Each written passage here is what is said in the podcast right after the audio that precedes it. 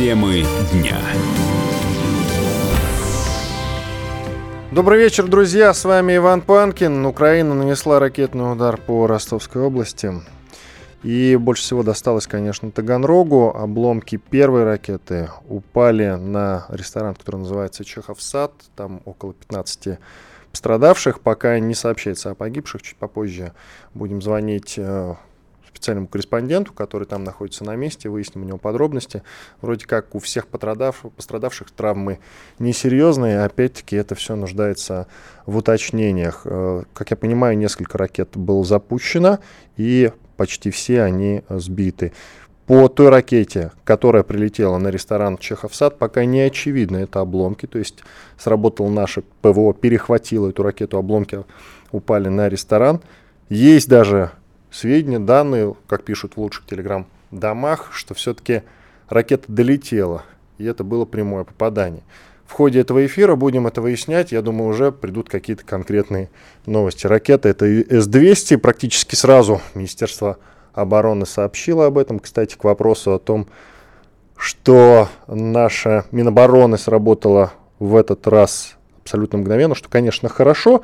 С другой стороны, существует вопрос, можно ли определить сразу моментально по обломкам, что это за ракета. И, конечно, будем разбираться, почему наши ПВО не перехватили на подлете к городу, скажем так.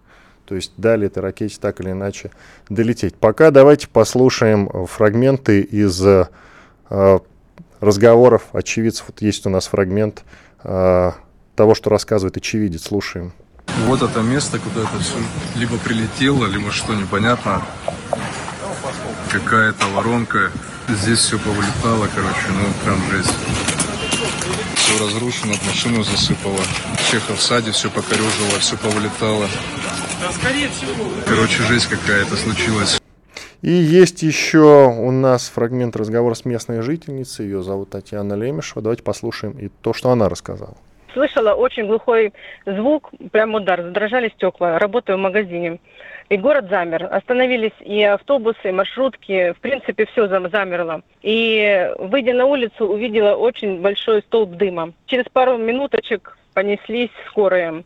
И также пожарные и люди испугались. Те, которые мимо проходили, они были жители ДНР, сказали, что взрыв был от Хаммера, долетел ракета Хаммер. А там налоговая, бывший кинотеатр Октябрь, сейчас ресторан Чехов сад, и Банковская площадь, в принципе, как бы вот центр. Там именно историческое все находится. По видео видно, что мужчины, именно которые не, не мальчики, а мужчины, они разбираются в этом и показывают именно обломки от ракеты что она прям горячая. Это не, явно не газовое оборудование. Пожара нету, ничего. Самое что интересно, пожара нету. Угу. А, город как замер также и начал продолжать свое движение, ритм свой. Ничего так не, и сильно не изменилось. Это получается бывший кинотеатр «Октябрь». Это именно СССРовский э, постройка была добротная. Завалов там нету, никто там внутри не пострадал. Просто выбило стекла. Пострадали мимо проезжающие машины и рядом стоящие. А, про людей ничего не слышала, не знаю. Там людная, прям людная, потому что там налоговая, повторюсь, там возле нее часто останавливается много машин, припаркованных машин. Рядом а, находится музей градостроительства, а, находится детская поликлиника, все в рабочем состоянии, и ритм именно бешеный, как раз живой, люди еще работают, приходят, везде чем-то занимаются. Это была Татьяна Лемешева, местная жительница. А теперь давайте поговорим с Ольгой Новиковой, это редактор «Комсомольской правды» в Самаре. Ольга, вас приветствую. Да, добрый день. По порядку давайте. Во-первых, есть ли сообщение о том, э, насколько большим был этот обстрел, то есть сколько ракет э, было сбито на подлете, или, может быть, вот та ракета, которая по Чехову саду, я имею в виду ресторан, долетела, она прямой наводкой попала, или все-таки это были осколки? Так, есть вы... у вас информация? Э, это, видимо, не к Самаре вопрос. Подождите, вы были рядом с местом взрыва, как мне сообщают, или есть какая-то ошибка? Нет, нет, нет. Нет, это вы говорите с Самарой.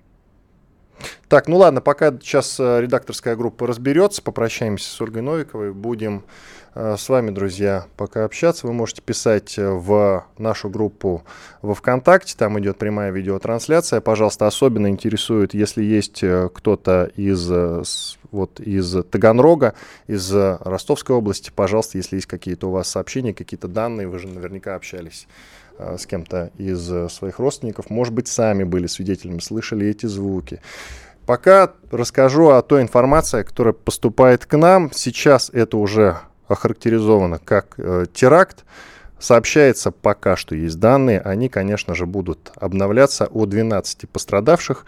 Э, где-то э, лучшие телеграм-дома, как я люблю говорить, сообщают о том, что этих самых пострадавших 15. Э, в любом случае, как я уже сказал, все это будет известно чуть попозже. Я говорю, вот в ходе сегодняшнего нашего эфира будем приподробнейшим образом разбирать. Я думаю, что как раз э, в течение этого часа скопится достаточное количество информации. В том числе, кстати, вот как э, мне подсказывают, эпицентр взрыва в Таганроге пришелся на территорию художественного музея. Об этом уже э, заявляют местные политики. В здании были разрушены стены и кровля крыш. В соседних помещениях выбитые окна. Настолько мощный был взрыв, что, в принципе, мне вот в качестве, скажем, кривотолков, в качестве кривотолков, да, пока что могу сказать, что, возможно, все-таки это было и прямое попадание, то есть ракета не была а, сбита. Саша Коц ко мне присоединяется, военный корреспондент «Комсомольской правды». Саша, привет.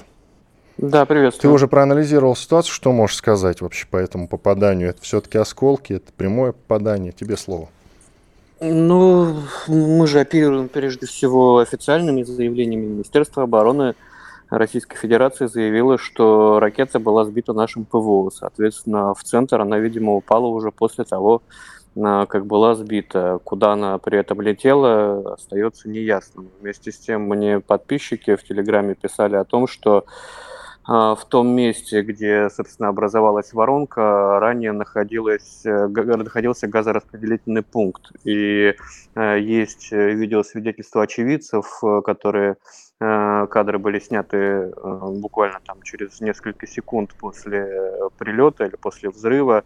Там все говорят о том, что пахнет газом. То есть либо случайно эта ракета в результате срабатывания нашего ПВО упала на газораспределительный пункт, либо ракета изначально летела эм, по объекту критической инфраструктуры. Ну вот э, остается констатировать, что все-таки повреждения большие, есть несколько раненых, ну и была запущена еще одна ракета, э, которая была сбита в Азовском районе. Как э, говорят, э, это ракеты С-200, то есть это ракеты изначально противовоздушной обороны, переделанные для работы в режиме земля-земля. Э, эту технику у нас переняли, естественно, украинцы, потому что не так давно мы ракеты С-300 приспособили работать по земле и довольно успешными работаем. Их э, очень сложно перехватывать, потому что они летят по баллистической траектории, э, и украинское ПВО их перехватывать ну, не может, да, не было у них удачных таких э, перехватов, когда сбивалась ракета С-300, вот. Но это говорит о том, что даже без поставок э, со стороны Запада Украина пытается модернизировать то, что у нее есть, и э, пытается доставать до тех объектов, до которых, э, ну, может быть, не хватает там западных ракет достать. То есть это все-таки кустарно переделанная ракета, да? Я правильно понимаю? Настолько они уже Ну, не то чтобы, не то чтобы, куст, не то чтобы кустарное, это все-таки э, такое то, тонкое производство, и у нас это не на коленке делалось, и у них есть, э, остается какой-то потенциал, да, промышленный, остаются какие-то ученые, которые могут это делать. Есть, э, видимо, какие-то детали наших ракет, которые они изучали и, собственно, слезали, да, технологию вот, и, и используют ее. У них нет как бы там предмета разговора, когда, что и где использовать. У них есть техническая возможность, они, они ее используют. И никаких красных линий там или чего-то у них нет. Я, насколько понимаю, это ракета вообще производства 70-х годов, которая, в общем-то, давно уже устарела, у нас ее даже на вооружении нет. Или, может быть, ты ее видел э, в зоне специальной военной операции на нашей стране? Да нет, у, у, у нас просто таких работающих комплексов нет, и украинцы, видимо, это все с консервацией брали, потому что э, у нас С-200, ну, на, на вооружении не стоят, не знаю, лет 30, наверное, уже как. Э, только если брали с консервации. Потому что у украинцев, э, ну, я боюсь ошибиться, тут все-таки надо специалисты, эксперты по этим типам вооружений спрашивать, но э, они с консервации точки У снимали, они с консервации сняли те же советские беспилотники Ту, рейсы, да, которые они переделывают теперь под тяжелые ударные дроны не без помощи, конечно, своих заокеанских партнеров, там, особенно с начинкой, что касается э, навигации, э, тонкой навигации, не просто там точку забил, а с огибанием рельефа местности. Вот. Э, поэтому все, все, что вот у них есть, они пытаются это все поставить на, на, на ход. То есть это стояло где-то в каких-то подвалах, гнило, они это реально сейчас все вынимают, ожидая западных поставок и пытаются... Ну, я не знаю, в, под, в подвалах или в, в ангарах. Ну, все, что у них есть, они все пытаются использовать. Это факт. Саша, оставайся на связи, пожалуйста. В следующей части еще продолжим. Александр Коц, военный корреспондент «Комсомольской правды». Я Иван Панкин. Сейчас уходим на небольшой двухминутный перерыв. После полезной рекламы хороших новостей вернемся и продолжим. Я только напомню, что прямая видеотрансляция идет, во-первых, в телеграм-канале «Радио Комсомольская правда» и в группе во ВКонтакте «Радио Комсомольская правда». Присоединяйтесь. Темы дня. Продолжаем разбирать э, обстрел украинской армии территории России. Прилетела по Таганрогу, причем там разрушен ресторан Чехов сад, ну и в здание музея тоже угодили, насколько можно судить, осколки. Министерство обороны, как справедливо заметил мой, Александр, мой коллега Александр Коц, э, как сообщает Министерство обороны, пока мы исходим из того, что это все-таки осколки, потому что наш ПВО перехватила вот эти самые ракеты С-200, и как раз вот э, под оскол... из-за осколков-то и пострадали э, наши здания. Саш, ну уже названо это действие террористическим актом, а давай вот порассуждаем, да, с военной точки зрения. Разве это террористический акт или просто часть войны?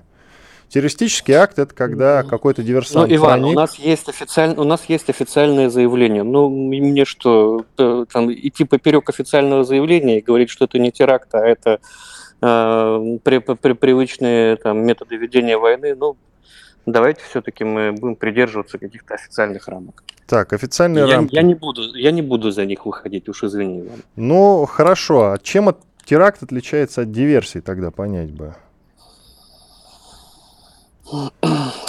Ты просишь меня сейчас встать на очень скользкую дорожку. Давай не будем этого делать. Хорошо.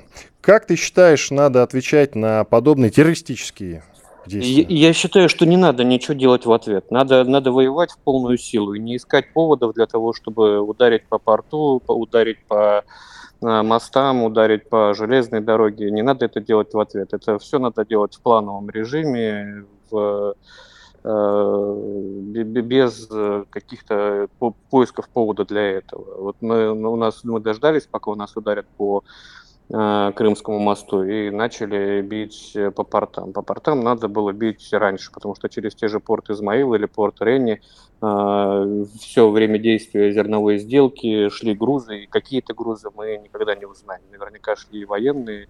Сейчас, конечно, там судоходство немножко поубавило свой пыл, и поставки на Украину не идут в тех объемах, в которых они шли раньше. Вот. Но это не должно быть какими-то действиями в ответ ответ. Это должно быть действиями на пути к э, победе. И отвечать, ну, мы можем каждый наш удар называть ответом, а можем никак не называть, а просто бить и уничтожать вражескую инфраструктуру. А мы разве сейчас не в полную силу воюем? Ну, помнится, в прошлом году Владимир Владимирович говорил, что мы еще даже не начинали. Вот. Но, возможно, возможно, мы не нарастили ту, ту мощь, э, которая, которая бы сказалась э, на на том, на, на том, что происходит на, на фронтах. Да, пока мы видим, что идет очень серьезное позиционное бадание, переломить э, нам его нечем. Да. У нас, с одной стороны, лимит в живой силе, с другой стороны, определенный лимит в боеприпасах. Э, мы не можем э, в ежедневном режиме наносить ракетные удары, как были нанесены на днях. Поэтому еще есть к чему стремиться. Хорошо, спасибо большое. Единственное, если ты можешь что-то по характеристикам а, вот этой вот ракеты добавить, а, ее дальности, например, и если опять-таки можешь что-то сказать, откуда, как ты считаешь, она была запущена? Ну, плюс-минус, ты просто на линии фронта лучше Но ориентируешься. Самая близкая точка э, это там Маринка, да, то есть они подогнали очень близко ее к линии соприкосновения. Сложно сказать, что после модернизации, как далеко она может лететь. Вот я читал, кто-то говорит, эксперты 130 километров, кто-то говорит до 200 километров. Но известно, что пусковых установок таких несколько, и это не первое такое применение, потому что эта установка была замечена и а, вблизи российской границы в Харьковской области и на Херсонщине, и вот теперь еще одна, которая может э, теоретически добивать в том числе и до Ростова. Спасибо большое, Александр Коц, военный корреспондент «Комсомольской правды». С нами на связи был. Благодарим за участие. Подключаем к разговору Виктора Баранца, военного обозревателя «Комсомольской правды». Виктор Николаевич, вас приветствую. Здравствуйте. С добрым вечером. Ну что вы, хотели, как обычно, доброе утро сказать. Виктор Николаевич, как вы ну, вести-то недобрые, потому я ушел от э, доброго вечера. Ну, вести недобрые, да. да. да. Э, скажите, пожалуйста, почему наши средства ПВО не справились на подлете этих ракет, mm. а именно уже вот на территории города? Mm. Удалось их перехватить? Ну, я, э, Иван, я так и знал, что вы мне зададите именно такой вопрос. Да ведь всем не нравятся да. мои вопросы. Да, Саша ну, да нет, ну давайте будем прямо говорить. Если, ну, во-первых, будем говорить, одна ракета все-таки упала в городе. Что тут не говорить? Вторую мы все-таки сбили, но она упала, слава богу, она упала на открытой местности. Итак, мы признаем, это факт, факт. Вы, Иван, это отрицаете? Я Нет, не отрицаю. Конечно. Да, конечно. Тут набирается целый букет причин. Первое. Если ракета противника поражает такой крупный город, значит, мы не сумели настроить в должным образом систему противовоздушной обороны. Другого ответа на это нет. Ну, во-первых, вы понимаете, что нет в мире такой зоны защиты противовоздушной обороны, которая бы на 100% была эффективна. Это совершенно понятно. Но теперь давайте читать э, вот этот факт и по-другому. Бьют зенитные ракеты, ракетами зенитные ракеты системы С-200. И эта система, старая советская система, она была изначально предназначена для поражения воздушных целей. Противник стреляет стреляет, переделала эту ракету там с помощью американцев, англичан, и стреляет теперь по совершенно мирному городу, где нет ни одного военного объекта. А, это агония, и это бандеровская, просто тупая бандеровская месть. Идем третий аспект берем. Да, э, э, этот удар был нанесен достаточно далеко от линии фронта.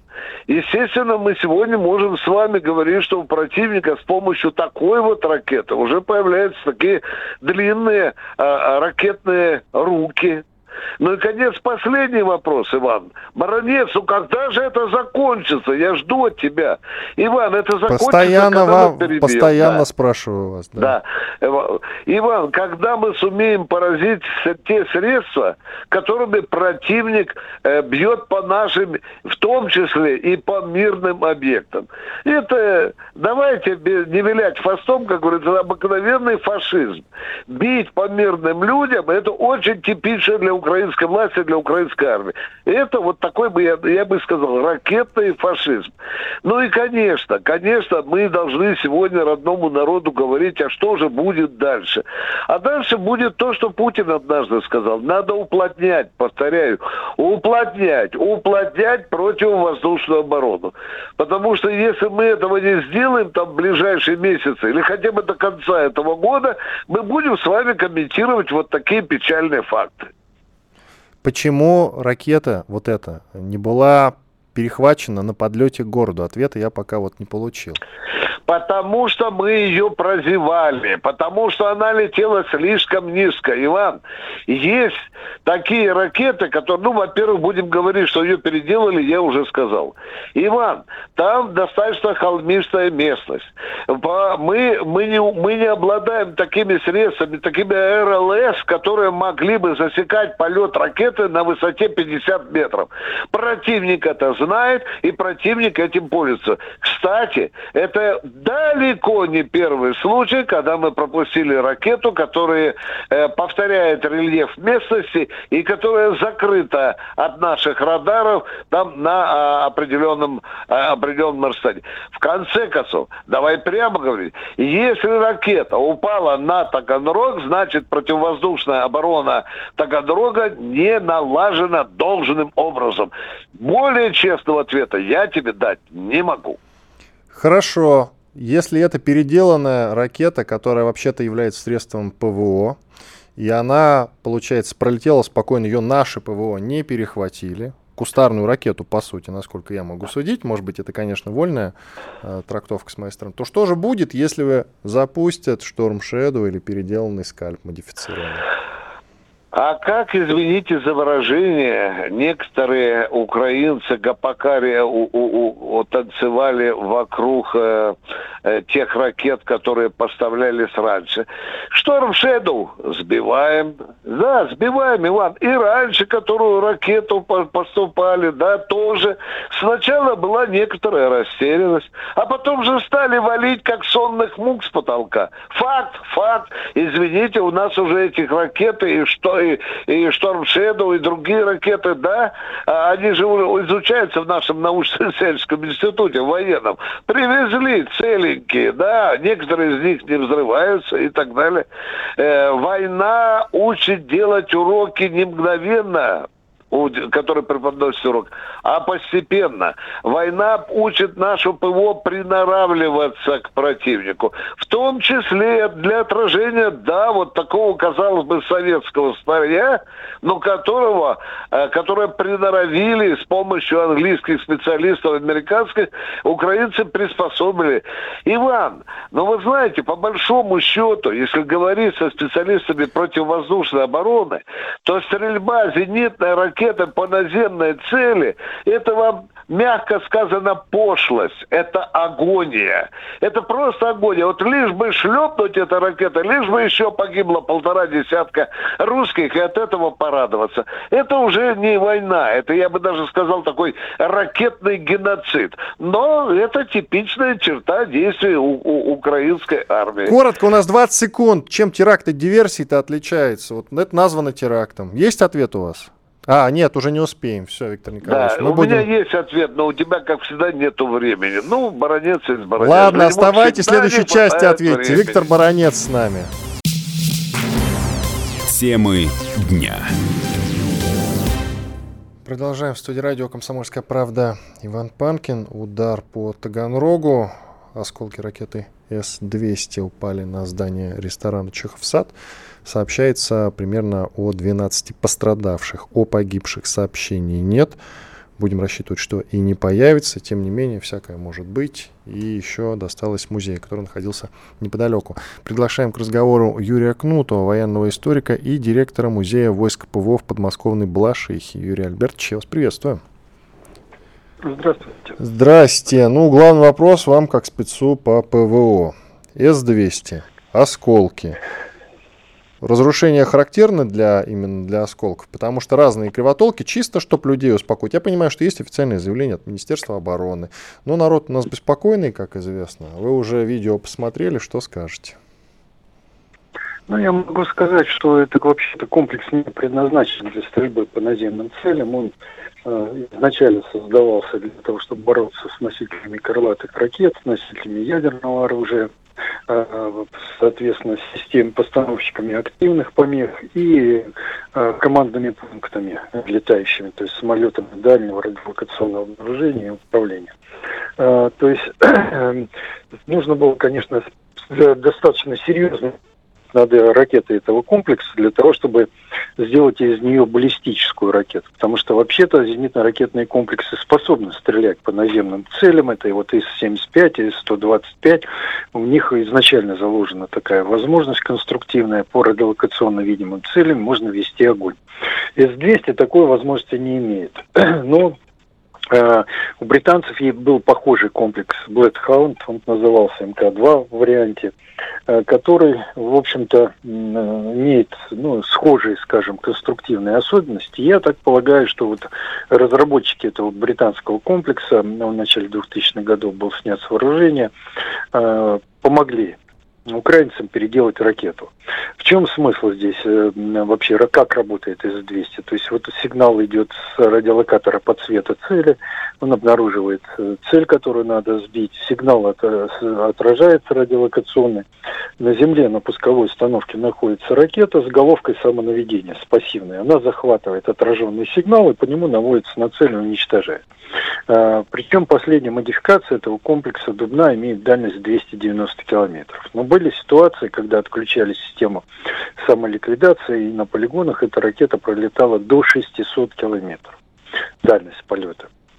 И, конечно, Украина зацепилась за этот вариант. Они, в общем-то, переделали головку самонаведения, связали ее с системой GPS, я так предполагаю.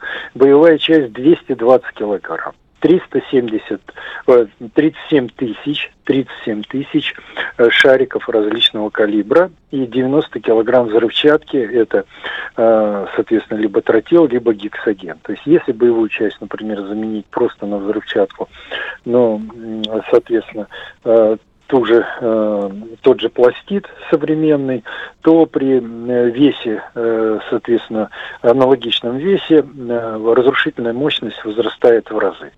Э, переделали с таким расчетом, чтобы ракета наводилась по системе GPS. Пусковая, вообще ракета очень большая, почти 11 метров. Вес ракеты на старте около 7 с лишним тонн, но в полете больше 4 тонн. То есть это огромнейшая ракета, и она легко поэтому обнаруживается и радиолокационными станциями, и станциями наведения ракеты, по ним могут легко, э, успешно стрелять. Это и С-300 ПМ-2 на комплексе БУК-М3, С-400, С-300В4. То есть есть достаточное количество систем, которые могли бы поражать подобного рода ракеты, учитывая, что они большие, полностью металлические, хорошо отражают радиолокационные лучи и хорошо видны. Вопрос э, как бы только в том, что как вот получилось, что в данном случае ракета ну, вышла практически на центр Таганрога и была там уже. Да, и не была перехвачена да, ранее да, на подлете. Да. да, ранее, да, да. Здесь возникает ситуация, та, о которой я уже не раз говорил, о том, что нужно создавать рубеж из систем противовоздушной обороны, как вот мы, у нас был создан в 60-м году, после того, как самолет Пауэрс с 1 мая 60-го года, самолет шпион, долетел до Екатеринбурга, и только там его сбили. И вот создание такого рубежа и таких рубежей в начале вот например, от Азовского, Черного моря, э, пока до Белгородской, Брянской, Курской области, а дальше до Балтийского моря. Это, в общем-то, задача номер один. И здесь мы должны размещать радиолокационные станции на, на привязных аэростатах, как то, что мы делали в 70-е годы на севере э, в Архангельской армии и они в автоматическом режиме могли обнаружить низколетящие цели. Нужно будет, может быть, и горки насыпать искусственные, на которые ставят радиолокационные станции, способные видеть гораздо дальше подобного рода беспилотники и цели подобного рода.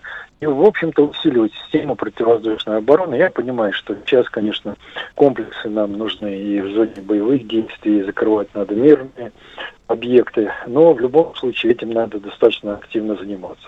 Почему э, именно вот такая вот трагедия, ну, трагедия в любом случае, потому что пострадали люди, произошла, потому что киевский режим э, терпит серьезные неудачи. Два дня назад состоялся совет Украина, НАТО, киевский режим попытался добиться для себя привилегий, чтобы э, создавались конвои по 5-7 э, сухогрузов, которые способны перевозить зерно, и они под охраной НАТО следовали вначале в Одессу, а потом обратно. Ну, естественно, до Одессы они бы везли, оружие и боеприпасы, для киевского режима назад везли бы зерно, ну и там, я думаю, контрабандное оружие, на котором наживается киевский режим.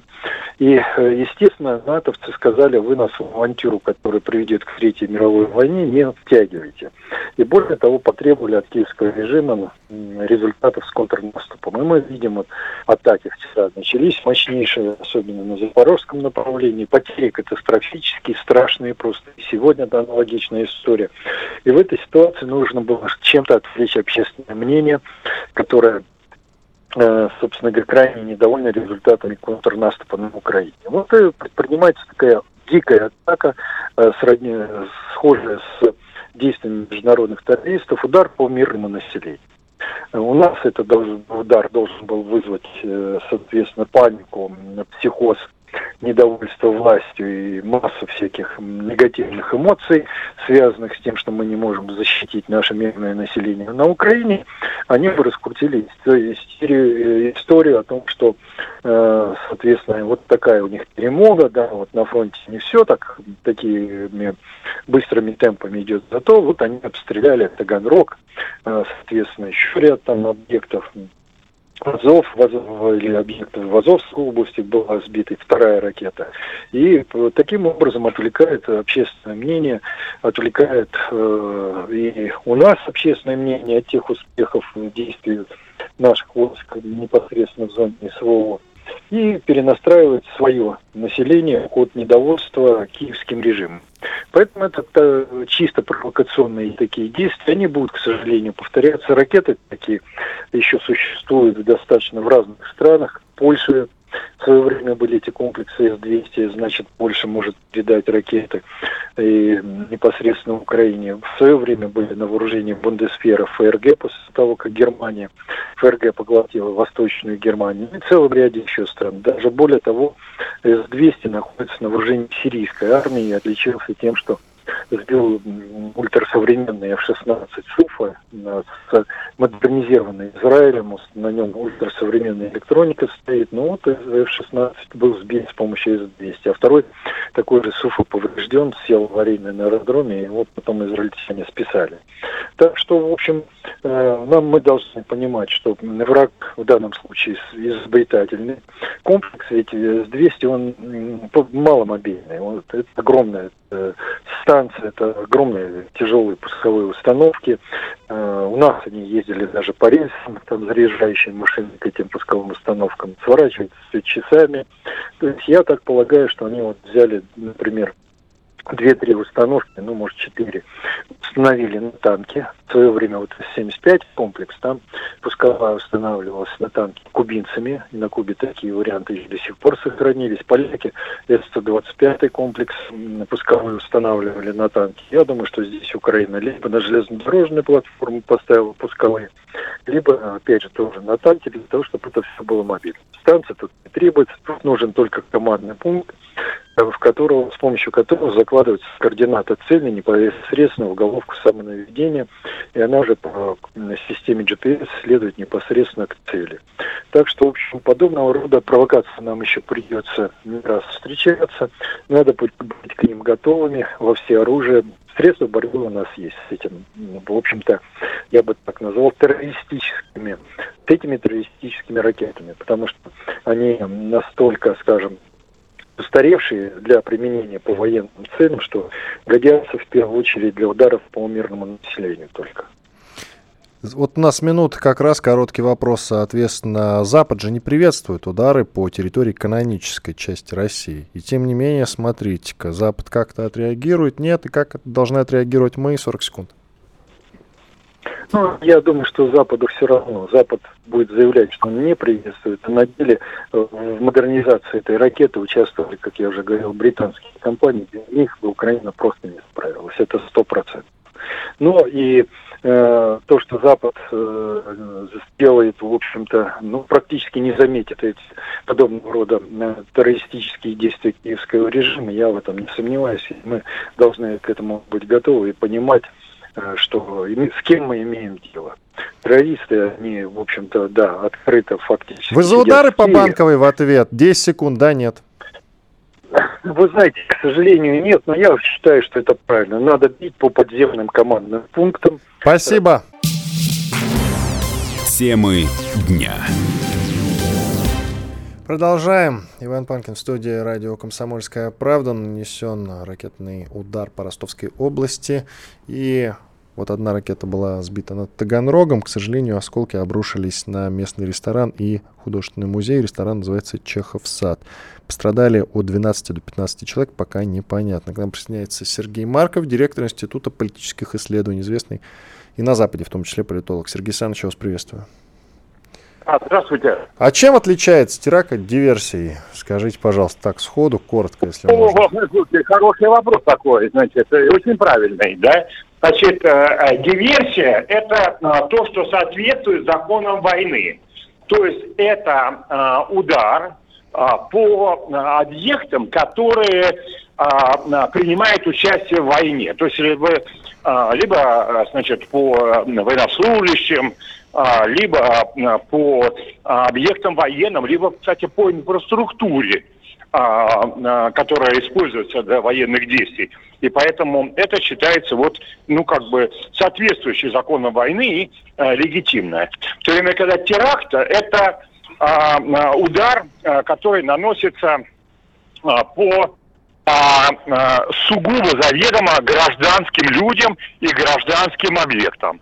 И а, он является нарушением законов войны, ну и, соответственно, э, терроризма. Поэтому вот, вот еще это очень хороший вопрос, да, и, например, вот по Кры- Крымский мост, да, а, значит, э, это а, такая важная вещь, да, значит, э, а, Крымский мост, э, он же используется нами как инфраструктура. Поэтому с точки зрения международной, мы называем теракцией, наверное, правильно, я тоже готов назвать это терактом, но а, с точки зрения как международной, в мире это не воспринимается а, как теракт, поскольку а, Крымский мост используется как инфраструктура для доставки военных грузов.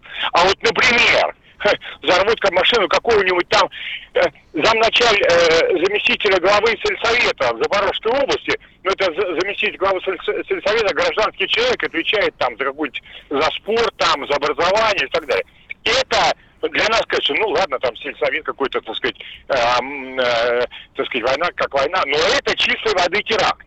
И нам вообще-то надо как-то ну, больше концентрироваться. Когда мы обвиняем поэтому значит, э, б- по сути, ну, террористическое государство Украина, без сомнения, значит, а, в а, терактах мы должны, ну, как-то э, э, делать это поточнее, повнимательнее, потому что, еще раз, говорю, вот мы возмущены ударом по Крымскому мосту, но с точки зрения большинства международных государств, это как бы, ну, плохие, но легитимные а, военные действия. А вот э, а, удары, а у нас много они взорвали всяких наших людей, которые а, на освобожденных территориях, это а, теракт. Либо, например, удары по Шебекино. Там же нет никаких военных объектов. Это чистой воды, э, э, чистой воды терроризм, потому что а, удары сугубо по а, а, гражданским объектам с целью такое затерроризировать. И, кстати, которые по Донбассу, по центру Донецка, там по окраинам они все время били в течение всех 8 лет, это тоже политика государственного терроризма, поскольку идея была то, что вот, ну, запугать просто население, а не по военным объектам. Вот такая разница. Сергей Очень Саныч, разница. Сергей Саныч, вы сумеете выкрутиться? Но меня буквально пытают уже в чате к нашим трансляциям. Говорят, почему, э, когда мы бьем по Украине, это называется атакой, а вот они по нам ударили, это все-таки теракт. Но, в принципе, вы разъяснили. Спасибо. Да, я объяснил. Мы всегда бьем по военным объектам, и в этом есть э, у нас так как стратегия. Там же наши люди. Мы не хотим вовсе а, бить по ним. Они э, в огромном количестве регионов, они очень пророссийские всегда были. Ну, сейчас, конечно, пророссийскость несколько упала, потому что как бы люди не любили Россию, но э, э, любовью к российским ракетам они, наверное, э, меньше испытывают, да? Давайте Значит, а, политическую но- составляющую рассмотрим. Сергей Александрович, просто времени-то Да. немного, а политическая составляющая следующая. Ведь э, на фоне всего этого проходит заключительный день саммит Россия-Африка. Это как-то связано? Вы можете связать эти события или нет? А, нет, а, это не связано. там, значит, э, другие вещи, там в Нигере вот свергли этого президента, да, чисто случайно, я думаю, ну, он же друган э, Зеленского, да. они там много раз созванивались там э, и так далее. Вот это вот да, тоже, я думаю, совпадение. А, еще одна вещь политическая, которую я выкал. Вот э, я же пишу вот у себя телеграм-канал, вот это вот. Логика Маркова, подписывайтесь, друзья, да. Да, да, да. Значит, и вот э, мне огромное количество идет, у меня там открытый комментарий, огромное количество людей. Я просто поражен вот скрытый расизм просто бьет из Украины. Ведь они же, у них же официальная идеология, по сути дела, такой скрытый, э, скрытый неонацизм, да? Значит, и они а, там а, а, тоже а, расисты, так сказать, побеждение. У них вот этот расизм в отношении к африканцам, они еще хотят нас э, оскорбить как-то. Дескать, вот раньше э, встречались э, русские с французами, немцами, людьми высшего сорта, а сейчас вот встречаются с африканцами. Ему хочется очень оскорбить африканцев такими своими российскими разговорами и там, с людьми второго сорта. Но уже хозяева, это американцы, европейцы не поощряют это дело, поэтому они крутятся, вертятся, у них такой скрыто сублимированный, так сказать, получается расизм. Вот они все время намекают, намекают, намекают. Прямо вот это российский, видно прямо, как российские вот эти их а, предрассудки раздирают их а, гнилые бандеровские души. Сергей Саныч, вопрос в том, как мы должны на это ответить. Ударами по банковой, так чтобы западные лидеры боялись вообще соваться на Украину? Или как вот война должна идти по плану, а план это то, что придумали в Генштабе, и не отвлекаться? Знаете, многие так говорят, да, но вообще я думаю, что что-то такое сделать, чтобы прекратить политический туризм, да, а, я думаю, надо. При этом вот удары по банковской, где по банковой, где, значит, расположен офис а, президента Украины, много раз я там был, кстати сказать, в свое время, когда так сказать, хорошо знает там все эти здания, как что чего. А оно бесполезно. Ведь Зеленский же живет, сидит в бункерах вот этих в Киевской области, которые же были построены в советское время. Там, наверное, как глубина Нет, для показательности, Сергей Александрович, для показательности. Ну зачем? Не надо, мы убьем только секретарь а, ни в чем не повинных там. Спасибо. Это, я считаю, не надо. А вот когда Зеленский приезжает а, а, куда-то вот а, какие-то города, ну, вот это, я думаю, правильно. Зеленский военный преступник, один из людей, который пытается убить православие. Да, а, да, Сергей Александрович, а, тоже, вы понимаете, тоже уборщицы пострадают. Вот. Вот какой нюанс, что называется. Но спасибо вам. Сергей Марков, директор Института политических исследований, известный российский, в том числе на Западе, политолог. Благодарим его за участие. К нам возвращается Виктор Баранец, военный обозреватель комсомольской правды. Виктор Николаевич. Да, и это, чтобы вы потом не говорили, что у меня нет на вас времени. Марков э, помог, политолог растолковал, в чем разница между терактом и диверсией. А к вам угу. вопрос. Вот по Генштабу вы у нас главный военный эксперт. Как вы считаете, вот когда подобные теракты происходят в России, там идут ли какие-то э, совещания по поводу того, как ответить я имею в виду в отрыве от того плана, который уже есть. Или нет, все идет по плану как раз-таки.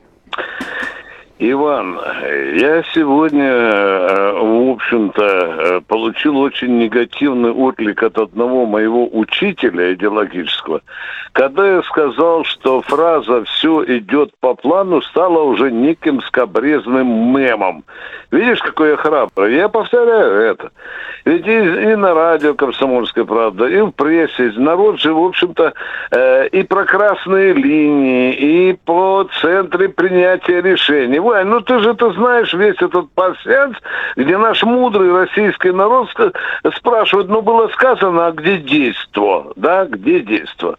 Иван, некоторые виды действия мы наблюдали с тобой. Ну, например, 8 октября прошлого года был нанесен удар по Крымскому мосту, как тебе известно, что после этого Суровикин предложил? Предложил массированные, невиданные удары. Ну и потом, вы помнишь, по экономике прошлись, по энергетике прошлись, по железам, и на этом все ущухло. Виктор Николаевич, а, извините, да, пожалуйста, надо да, сообщить, да. что удар нанесен и по зданию МВД в ДНР в Донецке, считаю. Я не знаю, каковы разрушения, да. сейчас буду смотреть. Прошу вас, продолжайте. Да, Иван, я, я продолжу.